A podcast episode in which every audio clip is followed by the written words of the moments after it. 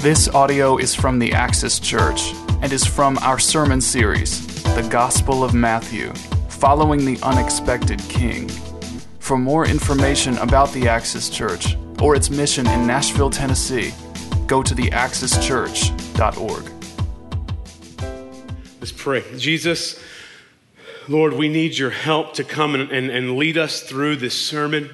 Lord, thank you for uh, the many people that have helped along with the writing of today's sermon, giving incredible input. And Lord, thank you for your spirit leading us in this way. I believe that with all my heart. Lord, I, I want to deliver this uh, sermon first to myself as I'm, I'm working to, to believe this and to be challenged by this and convicted by this and repent through this, as, even as I preach it now but that you would do that and be gracious enough to allow that message to be shared beyond just me to the people in this room, and that we would all be convicted and challenged and repent and, and see how we are to handle others because that's the way that you handled others. Let us follow your example and see what's going on deep into issues of even race in our culture today.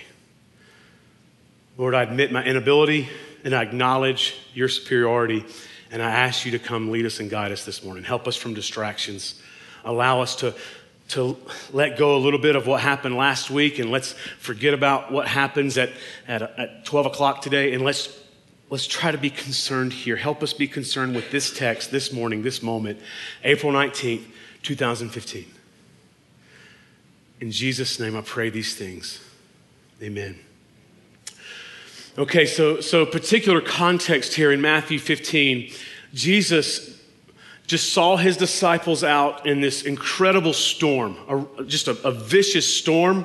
He comes walking out to the disciples on the water. Peter, wanting to be like Jesus, does what any disciple would do and say, I want to be like you. Can I walk out on the water and be like you? And Jesus says, Come to me. And we saw how Jesus handled the disbelief how he, how he handled the doubting of Peter, how he loved him and did not condemn him through it, loved him graciously through his doubt and his disbelief.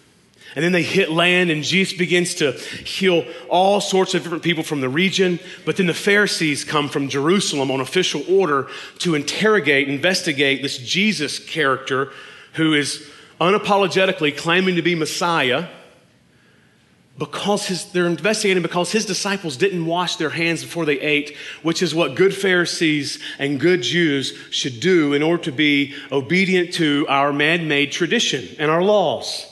So, Jesus, why, why doesn't your disciples are defiled because they don't wash their hands? And then Jesus responds, It's not hands that defile a person. You can wash your hands all day long and it doesn't touch your heart. What defiles a person is an issue of sin in the heart. Washing your hands before you eat doesn't make your heart dirty. So Jesus handles this issue of defilement in that sense. But then the issue of defilement comes up again as a Canaanite woman comes up to Jesus whose daughter is being tormented by a demon. And she comes up to Jesus, defilement at work here in the context.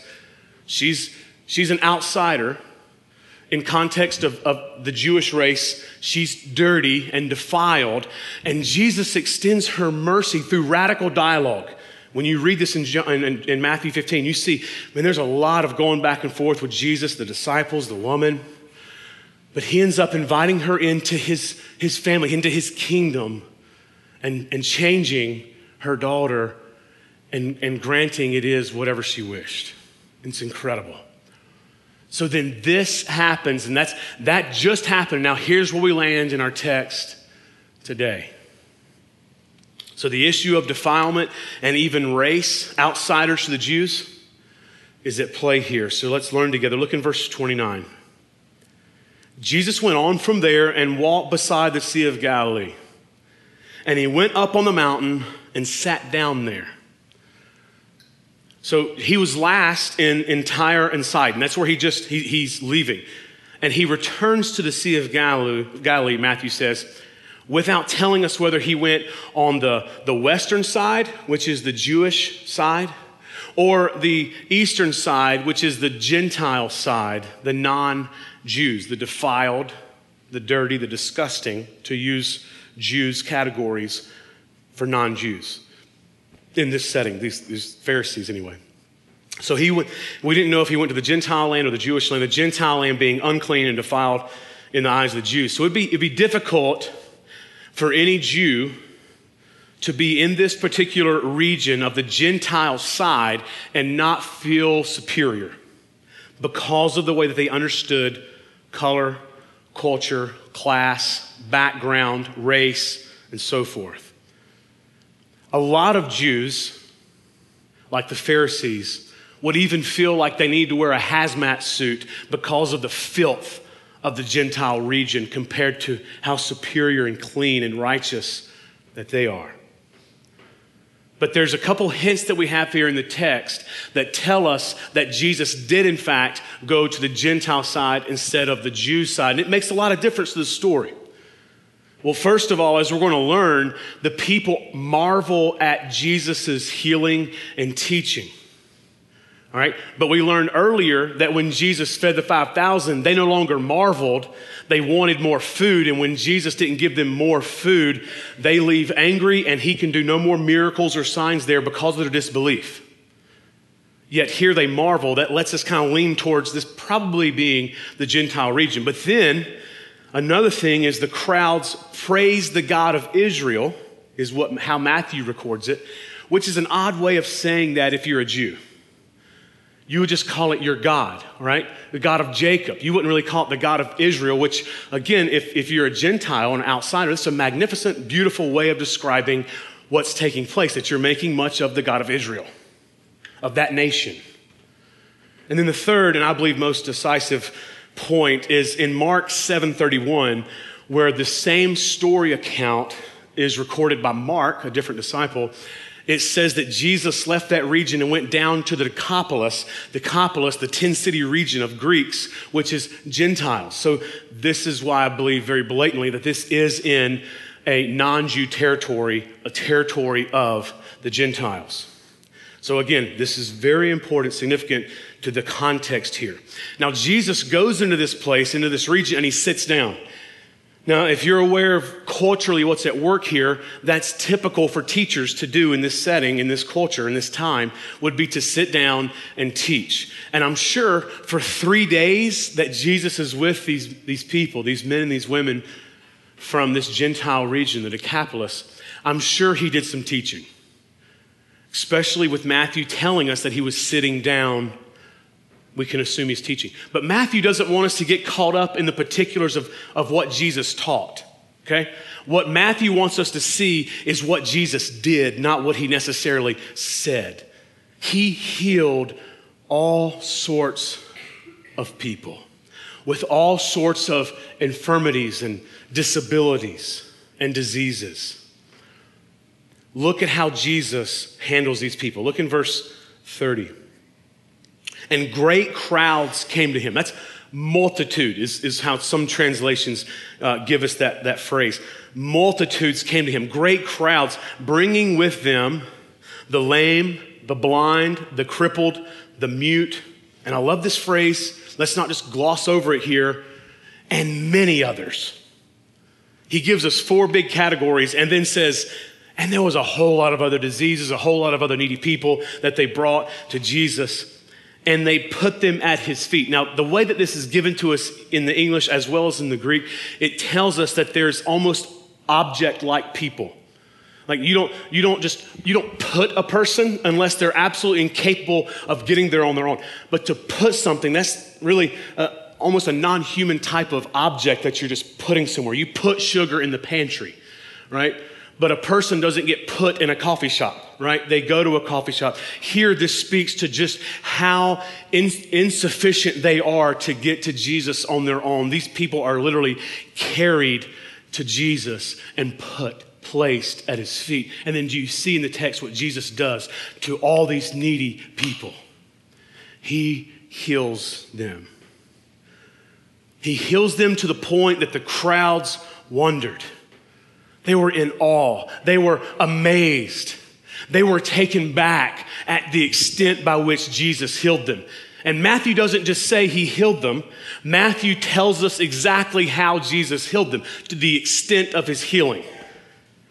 when they saw the mute speaking, that's the extent, the crippled healthy, that's not getting better, that's healthy, that's better, all right? The lame walking, antithetical terms, radical healing, lame walking, and the blind seeing. They wondered when they saw this miracle, these miracles take place, and they glorified the God of Israel.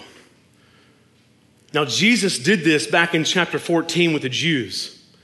He had a, an incredible healing ministry here in Matthew 14. That was in the Jews' territory. This is in the Gentile territory. This is on the other side of the tracks, so to speak, for the Jews. So here Jesus is still in this town of the outsiders and the others, and he heals them all of so many different infirmities. And it says that they saw, they, it was a public display of healing and transformation in people. They were witnesses to this. They saw it and they glorified God. Much of this can become routine. We can read stories like this especially in, in the typical religious South, if you had an upbringing like mine where this is just, I mean, you just hear this all the time. You're brought up with all these stories, with all the flannel graph or PowerPoint or pictures or, or whatever. Like, this has just become so routine. And so I want, I want to intentionally, like, kind of blow a whistle and, and, and stop us here and just look at how radical this is there were people who were unable to walk. They, they were incapable of walking. They were permanently bedridden. They were permanently on a mat. They were beggars. And they're out playing ball in the backyard. Like they were completely changed.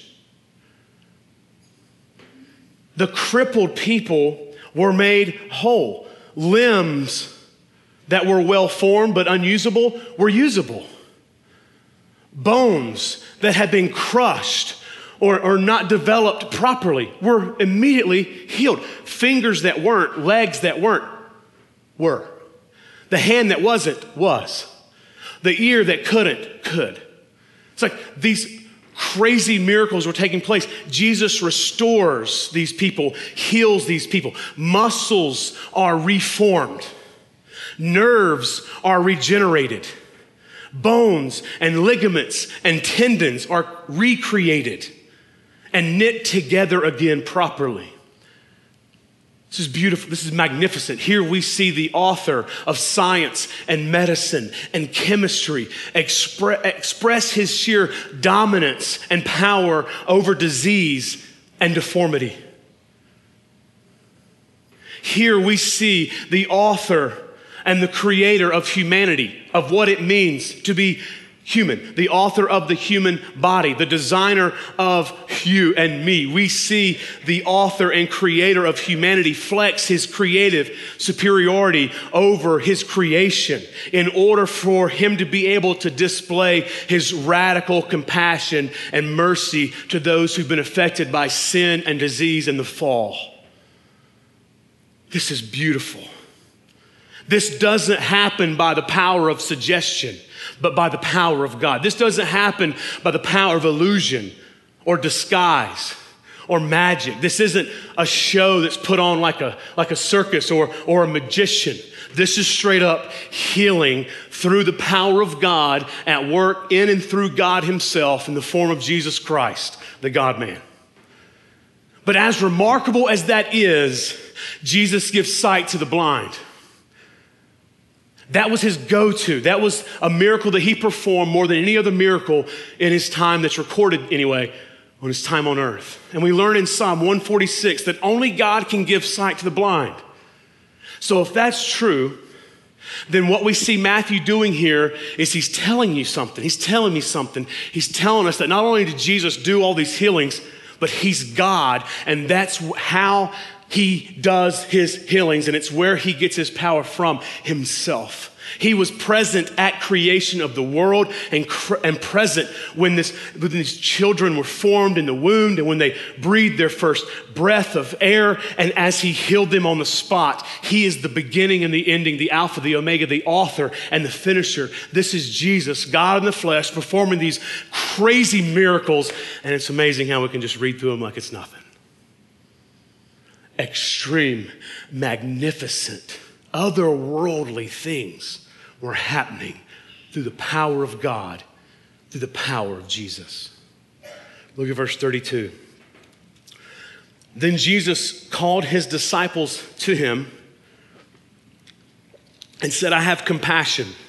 Again, there's a difference between sympathy and compassion. Sympathy is when your heart goes out to somebody that's struggling, and compassion is where your heart and hands go towards someone who's struggling. It's where you don't just think, oh, how pitiful. It's think, oh, how pitiful. I'm going to get engaged. I'm going to change the situation. I'm going to go help. I'm going to follow up. I'm not just going to feel.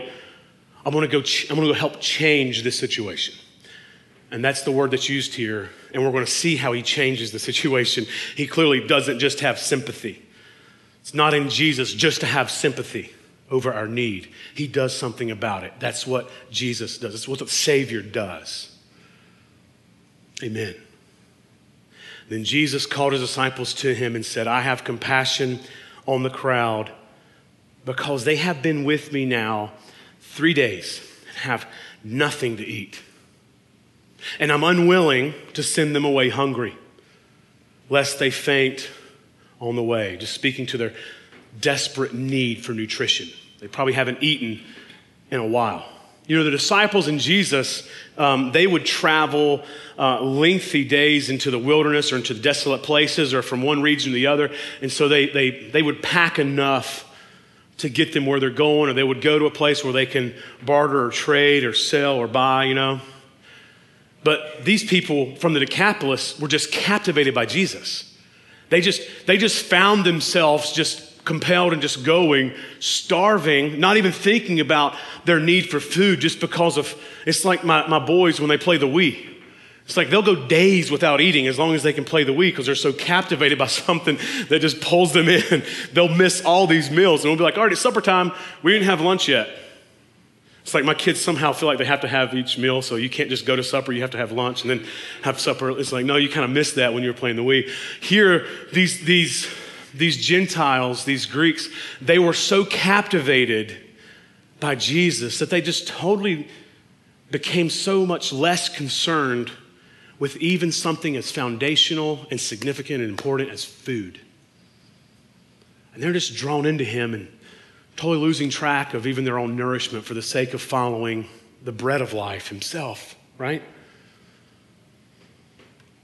And so they've been hungry for days.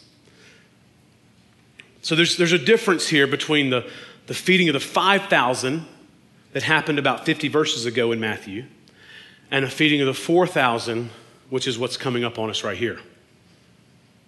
The feeding of the 5,000, 50 verses earlier, was to the Jews in the Jewish region, okay? And they, they were missing a meal. It was late one afternoon and it was past supper time. You can read this in Matthew they missed a meal. Jesus provided for them, and then they wanted to follow him around because, after all, man, if he did supper, he can do breakfast, and they, they were just wanting more food. Here, these Gentiles, these, these non Jews, they follow Jesus for three days, not just six to nine hours. In a Gentile region, Jesus is here with hungry people with these non Jews. Any food supply that they would have up until this point is gone, it's been consumed. And rather than wait for the disciples to kind of bring their opinion to the table, which we can assume, man, like the disciples frustrate me, but I can't consider myself better than a disciple because I'd probably be worse off than them if you wrote about my life. Like, and so their life's on display here in the text, and it's, it's easy to point fingers at the disciples. But man, it's, it is frustrating to see how their natural default setting, their natural response is always to dismiss the needy other non Jews. the woman at the well, right? The woman at the well, she's a Samaritan, and Jesus is saving her, and the disciples get there and they see Jesus talking to a Samaritan. It's like, hey, you want us to send her away? Just earlier, this woman pleading, earlier in chapter 15, pleading with Jesus, have mercy on me, son of David. My daughter's being tormented by a demon. Jesus, you want to send her away? We'll get it. We'll get her out of here. It's like time and time again, the disciples just want to dismiss the needy, dismiss, really, it's a, there's a common thread of non Jews. And you don't have to just look at race, you can look at class, you can look at culture, certainly you can look at color, you can look at background and history. But the point is, people who aren't like them, they always were seeming to want to dismiss. And so, Jesus, I, I, feel like when you read this, you can kind of sense this. Jesus is reading their mail and he knows what they're going to say before they're going to say it. And so it's like he's, he's getting there before they get there. And he, he says, I know that you're going to, to want to dismiss the crowds. That's not an option. I'm not going to dismiss the needy crowds. I'm not willing to let them go hungry. They might not make it home. They're so hungry. I'm not going to dismiss them. And the disciples here, they, they seem to always want to dismiss this type of person. But as we're going to learn here, and as we've learned even this far in Matthew, Jesus is with these disciples on mission, and he helps make all the difference in the way that they handle others and how much they learn through him helping others, even with the disciples who don't always get it, which gives us great hope. And so it's, it's as if this happens often enough that Jesus has to develop a policy. And he's like, all right, we're not going to dismiss people around here. Okay, guys, you got me? Like 12, look at me, I, I've got you. If they're needy, if they're dirty, if they're annoying, if they're not like you, if they interrupt your daily routine or how you think our journey should go, we're not dismissing them. If there's any way possible to help them, that's our policy. It's the exception when we fail to do so. The rule is if given a chance to show compassion and change your situation, we're going to. Got it? Verse 33. And the disciples said to him, Do what you did when you fed the Jews. You got this, Jesus. No. My Bible doesn't say that either. The disciples said to him, where are we going to get enough bread? I mean, we're in a desolate place. How are we going to feed such a great crowd? And Jesus says, How many loaves do you have? And they said, Seven and a few small fish. You see, it's like they already I feel like they had awareness of what was going on because they didn't just answer the question about bread, but they answered the question about fish. And so I believe that they were aware of what was going on and how he had power over this because, after all, again, 50 verses earlier, they asked the same question where Jesus fed somewhere between, it was 5,000 men, not counting the women and children. So it was somewhere around 18 to 25,000 people, Bridgestone Arena at capacity. He healed those people with a few fish and a few pieces of bread. But this is different. That was for the Jews, that was for my people. This is for the Gentiles. I wonder if they simply don't want to assume Jesus' power here because they'd honestly rather not show mercy to those people. That they didn't want to be their idea. That they kind of wanted Jesus to kind of gloss over and just kind of, kind of see how he played things off. But look at Jesus' response. He says, What do you have? So Jesus is going to use what the disciples have, their own food, to feed the people that they're struggling to have compassion with, whose natural default setting isn't to show compassion to. And as much as we don't want it to be the case, God is calling us individually and corporately as a church to work through this text together and to see what it looks like to be obedient to Him, that sometimes it's going to cost us something and we may reach people that we might not look eye to eye with on all issues. They might be different. They might be hard to love. They might be hard to sympathize with, but we're called to love and to be like Jesus regardless of color, class, or culture. But we get to be with Jesus as he redeems people and as he changes, as he changes us. I mean, all too often, man, every single time I've ever done anything to show mercy, I learn more and I change more than anyone who I'm extending mercy to. When I, when I moved to Nashville, just a little confession here, when I moved to Nashville, I felt like I was going to help reach some of the homeless and the outsiders, so to speak. Man, I have been taught more from homeless people than homeless people have ever learned from me.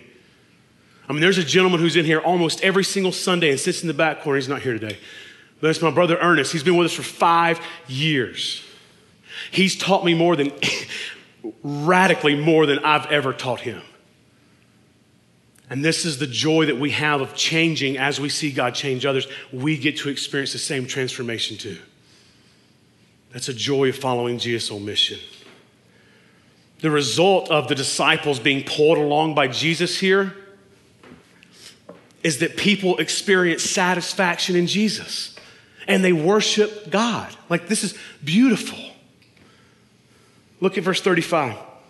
And directing the crowd to sit down on the ground, Jesus took seven loaves and the fish, and having given thanks, he broke them and gave them to the disciples, and the disciples gave them to the crowds.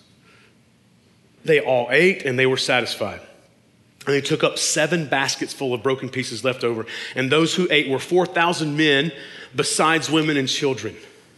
And after sending away the crowds, he got into a boat and went to the region of Magadan, which is the Jewish side of the Sea of Galilee. Now, this may seem like meaningless repetition by Matthew of the same story 50 verses earlier, but Matthew and Jesus seem to have incredible intentionality here with giving us seemingly the same story. In feeding the 5,000, all right, if that was a foretaste of the Jews' messianic banquet, okay, then the story indicates that the Gentiles are to share in Israel's ultimate blessing. And this is what the mother got from our sermon last week. The mother of the daughter understood that, that the Gentiles had a place at the table with the Jews in the kingdom that Jesus was coming to inaugurate, that he was inaugurating through his work. The details of the story are different, but the essence of the story, the, the essentials are the same.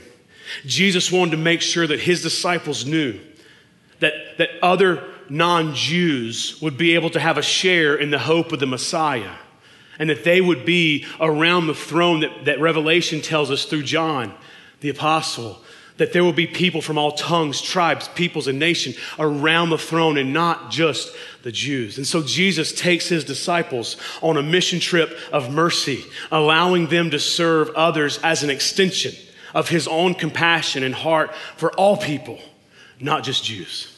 That's what I see going on here in the text. It wasn't just a miracle of feeding a lot of people.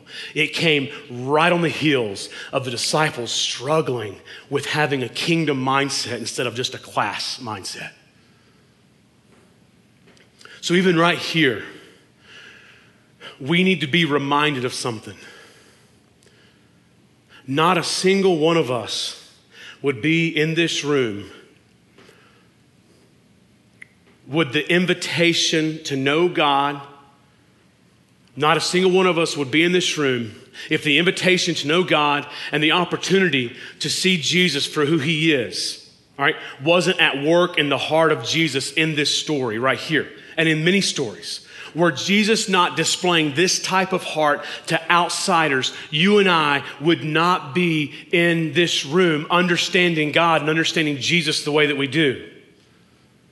Another way of putting it to be blunt is white brothers and sisters, we're not the Jews in the story. Other non Jews, other races in the room, we're not the Jews in the story. We're the outsiders. We're with all other non Jew races, non Jewish races, standing as defiled outsiders, enemies, separated from God, and Jesus shows us compassion. We're the crowd who are non Jews being brought into the kingdom because Jesus is shattering the religious superiority of the Jewish Pharisees and offering mercy to whosoever will. And so you have hope and I have hope. This is, this is what's going on here in this text. And it's amazing how just being brought up as a white boy in the South, how I always, my natural inclination is to read myself as the good guys in the text or the Jews or the, the insiders. We must all work to see the, the cosmic reality. We're outsiders, all right? It's not the white privilege that makes us inside. I'm just speaking to my own race here. We have to sympathize and break through our personal history in order to lose our pride and our arrogance and entitlement and see that we're all needy at, when it comes to being at the foot of the cross and that we're all outsiders being offered grace, radical grace to be called Christian and to experience the saving grace of God. And understanding that and living that out practically will change our city. It'll change our families. It'll change our communities.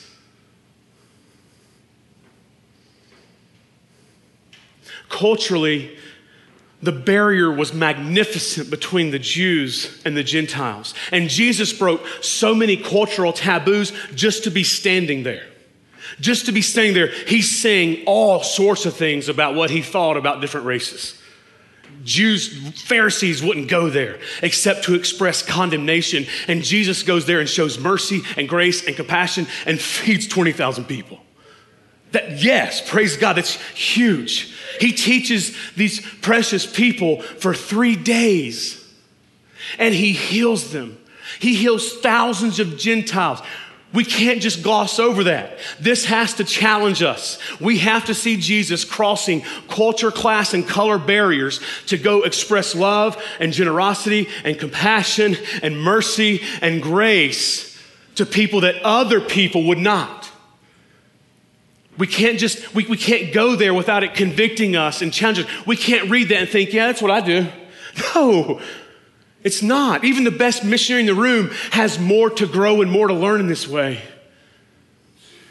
This has to convict us and challenge us and change us and call us to do the same. Because the fact is, is you can't stay in your comfort zone of life and be like Jesus in this story. You can't. You have, you have to break out with whatever is routine and safe in your life.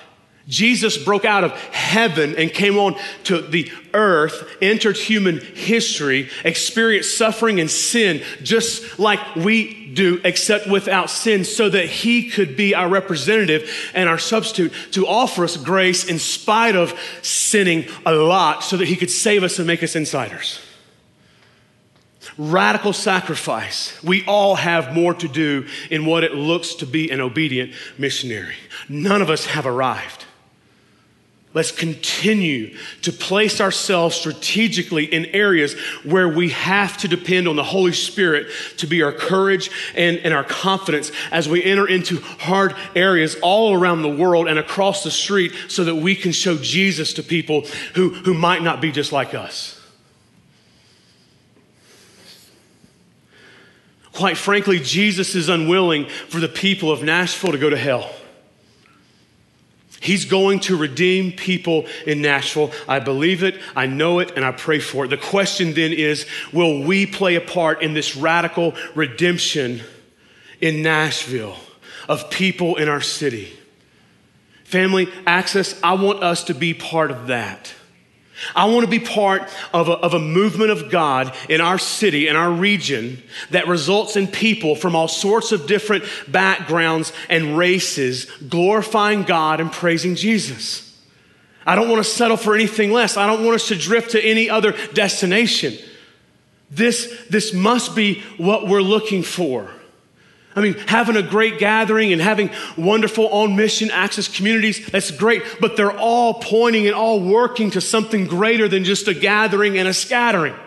It's seeing lost people become Christians and outsiders become insiders and orphan become adopted and enemies become children, resulting in our city recognizing Jesus as king and, and, and living in light of that reality and glorifying the God of Israel. Mean, this, this is the point of why our church exists. It's the point of, of, of, of everything in our life as Christians.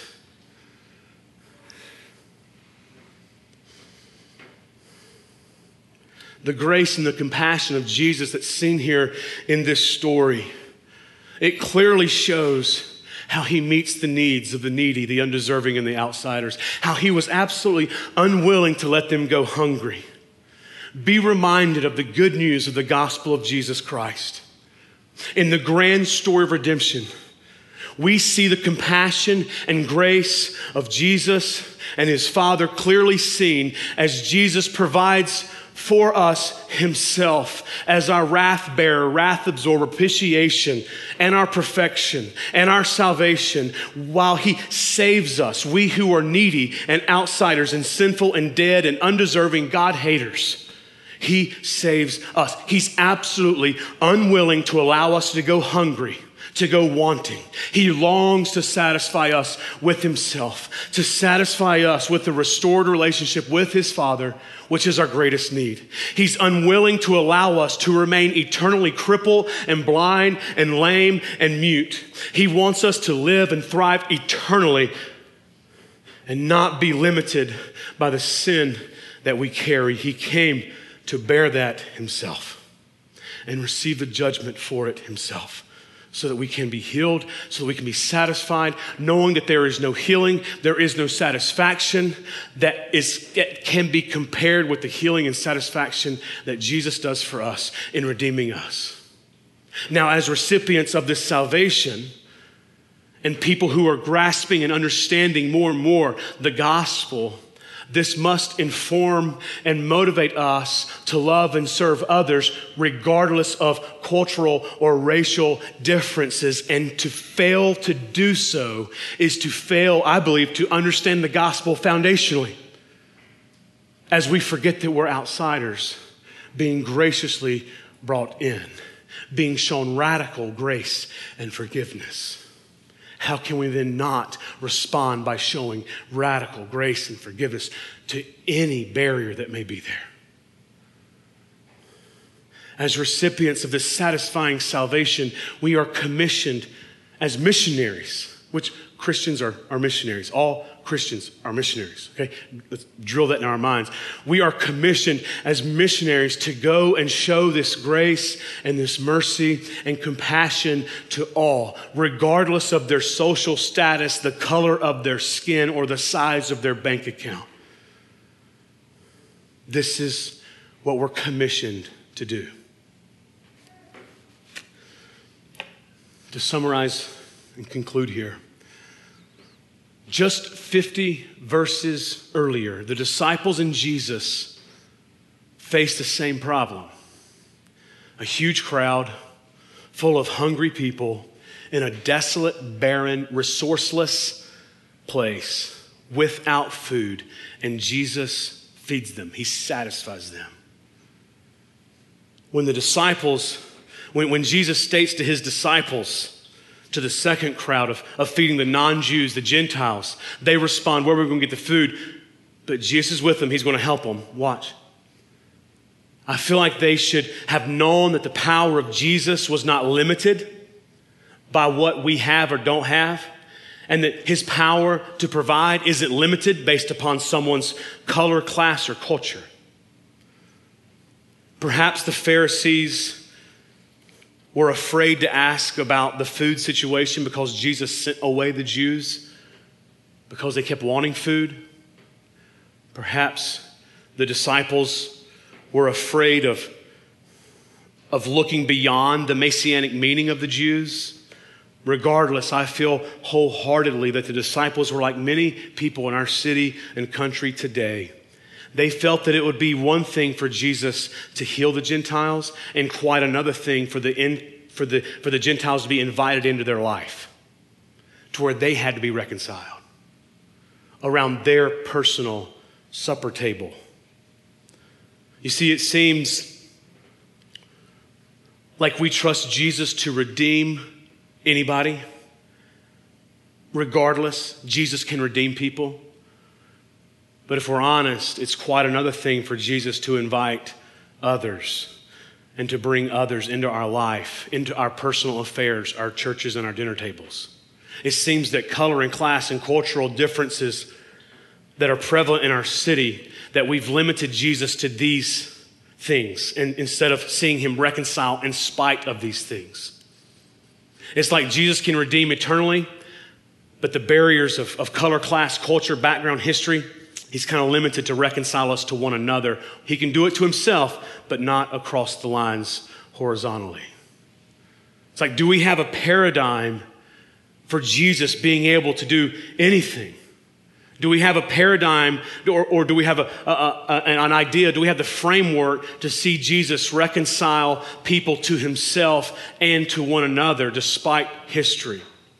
I mean, if we truly wish to live out something historic and radical in our lifetime in Nashville, we must remove any limitation that we ever place on God and who He wants to reconcile and how He wants to reconcile them.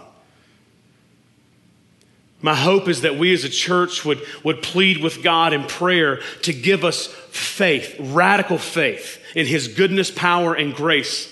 That we believe He can save anybody, regardless of how rich or poor they may be, no matter if they're red, yellow, black, or white, whether they live in a mansion or under the Jefferson Bridge, regardless of how much money they have or they don't have.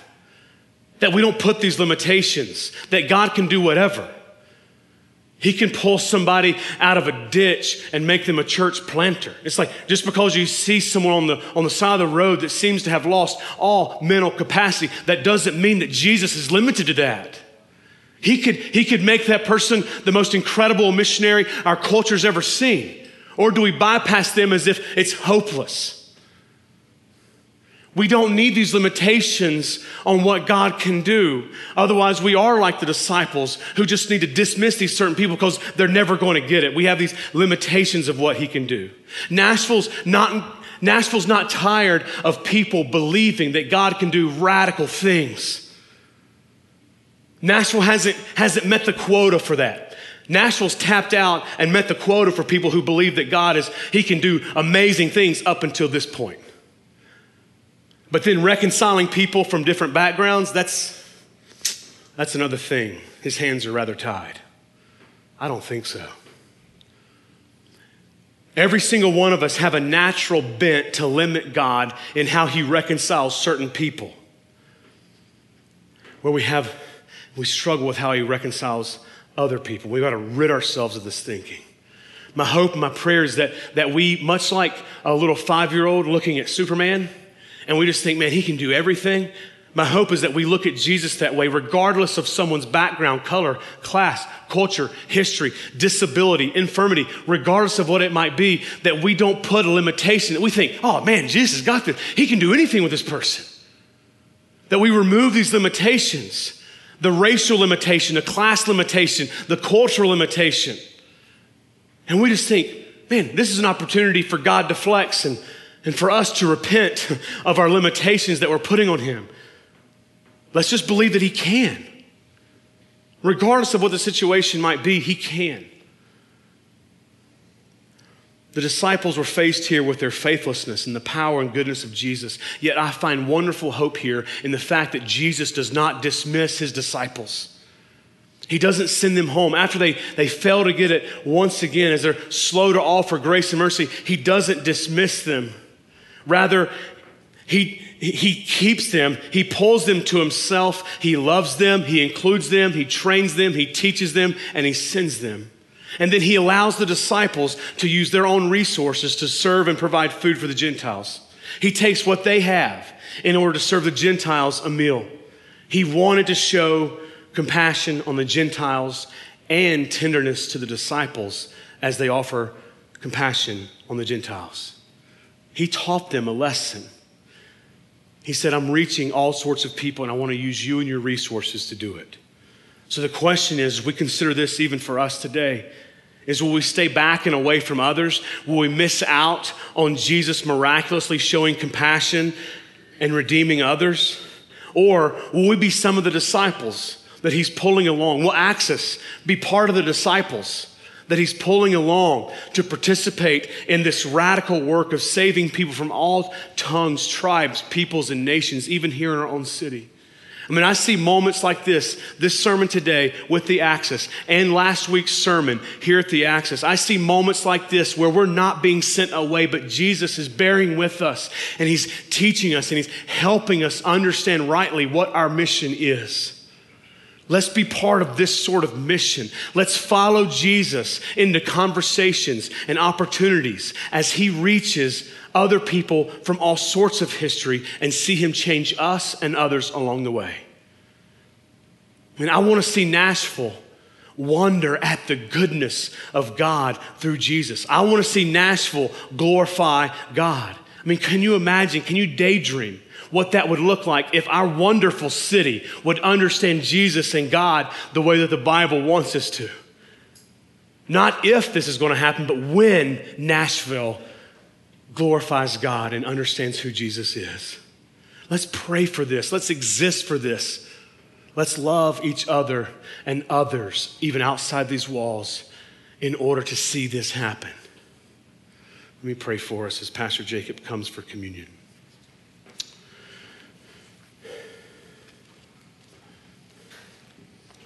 Jesus, thank you for bearing with the disciples. Thank you for teaching them. Thank you for teaching us.